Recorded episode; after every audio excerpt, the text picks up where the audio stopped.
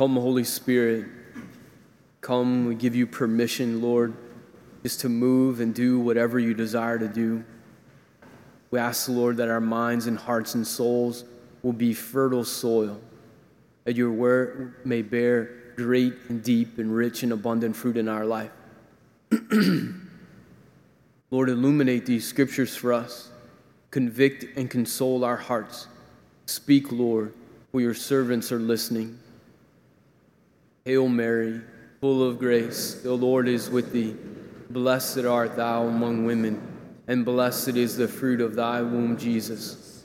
Holy Mary, Mother of God, pray for us sinners, now and at the hour of our death. Amen. so I'm going to ask, hopefully, a pretty obvious and really basic and clear question. Do you desire to grow more deeply in your relationship with Christ? Is there, is there a hunger in your heart and in your soul for a deeper relationship with God? Hopefully that there's an obvious answer there and it's like yes, right? That's that's why we're here.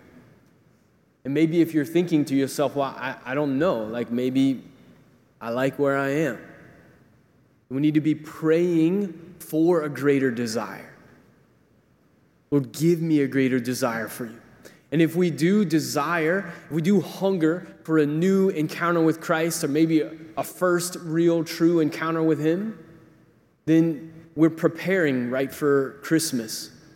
And St. John the Baptist tells us something very simple. But the simple things are the things that became, can become the most profound and bear the most fruit. We long for you, Lord. We desire more of you. And St. John the Baptist says very clearly prepare the way. Prepare the way for the Lord.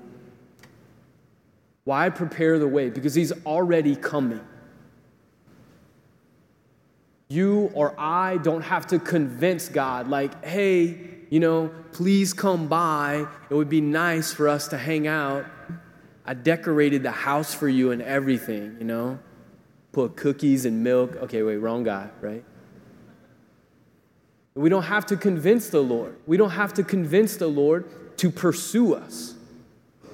He is already, if you were here with us last week, He's already there, like He says in Scripture, knocking at the door. Behold, I stand at the door and knock, and anyone who opens, I will come in and dine with him, and he with me. The question for us is have we, are we, and will we prepare the way for the Lord to come?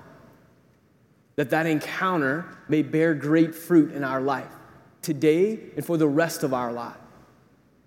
Now, how do we prepare? What, is, what does Isaiah say? What does John the Baptist say? Says, Make straight his paths. Every valley shall be filled in. Every mountain and hill shall be made low. The, rind, the winding road shall be made straight, and the rough ways made smooth. And then all flesh shall see the salvation of God. Fill in the valleys, push down, right, the mountains and the hills. This is actually what would happen in ancient times when the king was coming in, when the king was going to a new place in his kingdom, maybe they had conquered new lands. What would they do? Like, okay, the king's coming, we're gonna fill in the valleys, we're gonna smooth out the hills, we're gonna make the winding road straight so that there's a smooth path for the king to come. Physically, but our King wants to come deeply spiritually into our hearts. So, this, these mountains, what are these mountains in our life? What are these valleys? Well, these are things many times that are just out of balance, right? Something's too high and something's too low. What in your life, what in my life have I placed, even as a good thing, as a higher priority than God?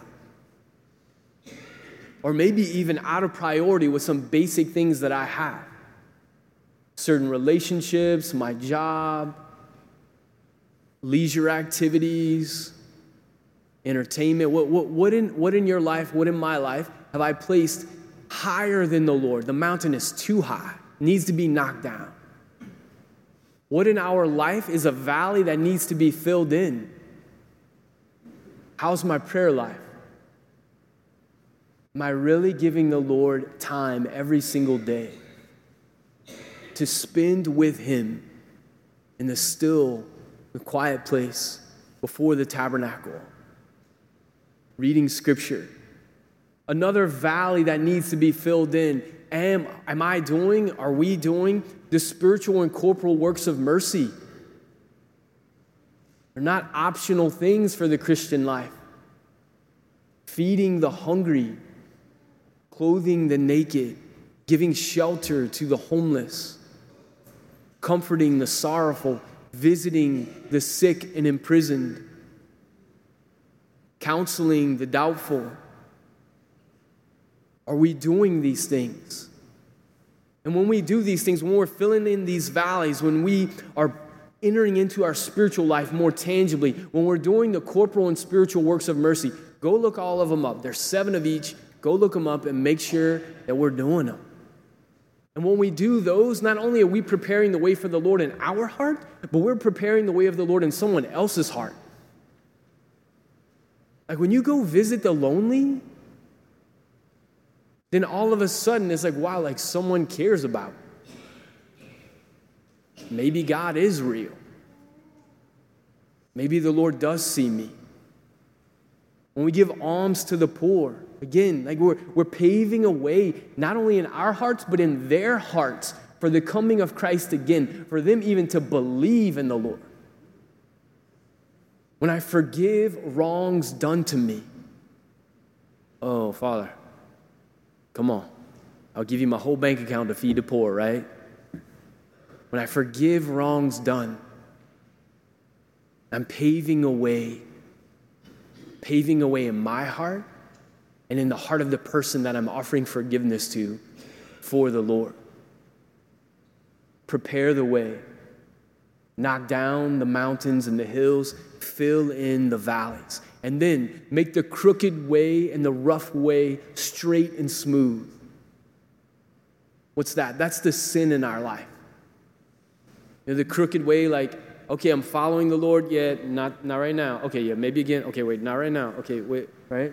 We just zigzag. Rough way. What are those sins that we're tolerating, that we've made friends with? Like, ah, uh, right? I'm not doing drugs and I'm not killing anybody, and maybe you're doing some of those, right? Hopefully not, right? But most people think as long as I'm not doing those two things, everything else is all right. I want to check that. Pretty sure it's not the case. But have we settled on some things that are sinful that we're not rooting out in our life? We need to make the crooked way straight. We need to smooth out the rough way, preparing the way for the Lord to come. Pretty, pretty easy, pretty simple gospel today. Jesus is coming. At every moment, actually, as he tells us, he's knocking on the door of our hearts. Are we preparing the way for him? What are the things in our life that are out of order? Some mountains that need to be put in their proper place what are those valleys, that, that prayer and the corporal and spiritual works of mercy that we need to fill in?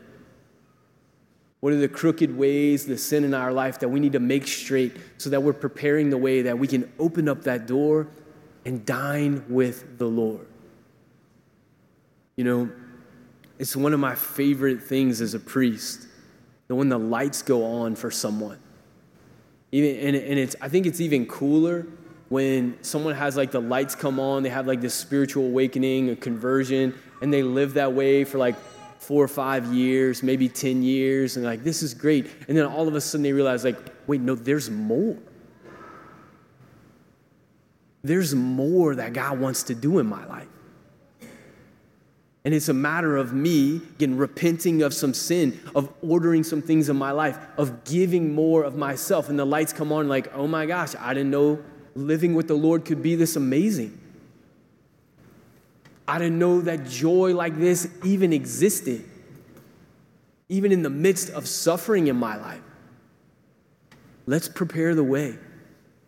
That's what Advent is about. This mini Lent of prayer, fasting, almsgiving. Prepare the way of the Lord, make straight his paths. Every valley shall be filled, and every mountain and hill shall be made low.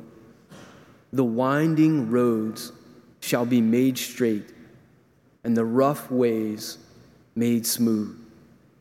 And then all flesh shall see the salvation of God.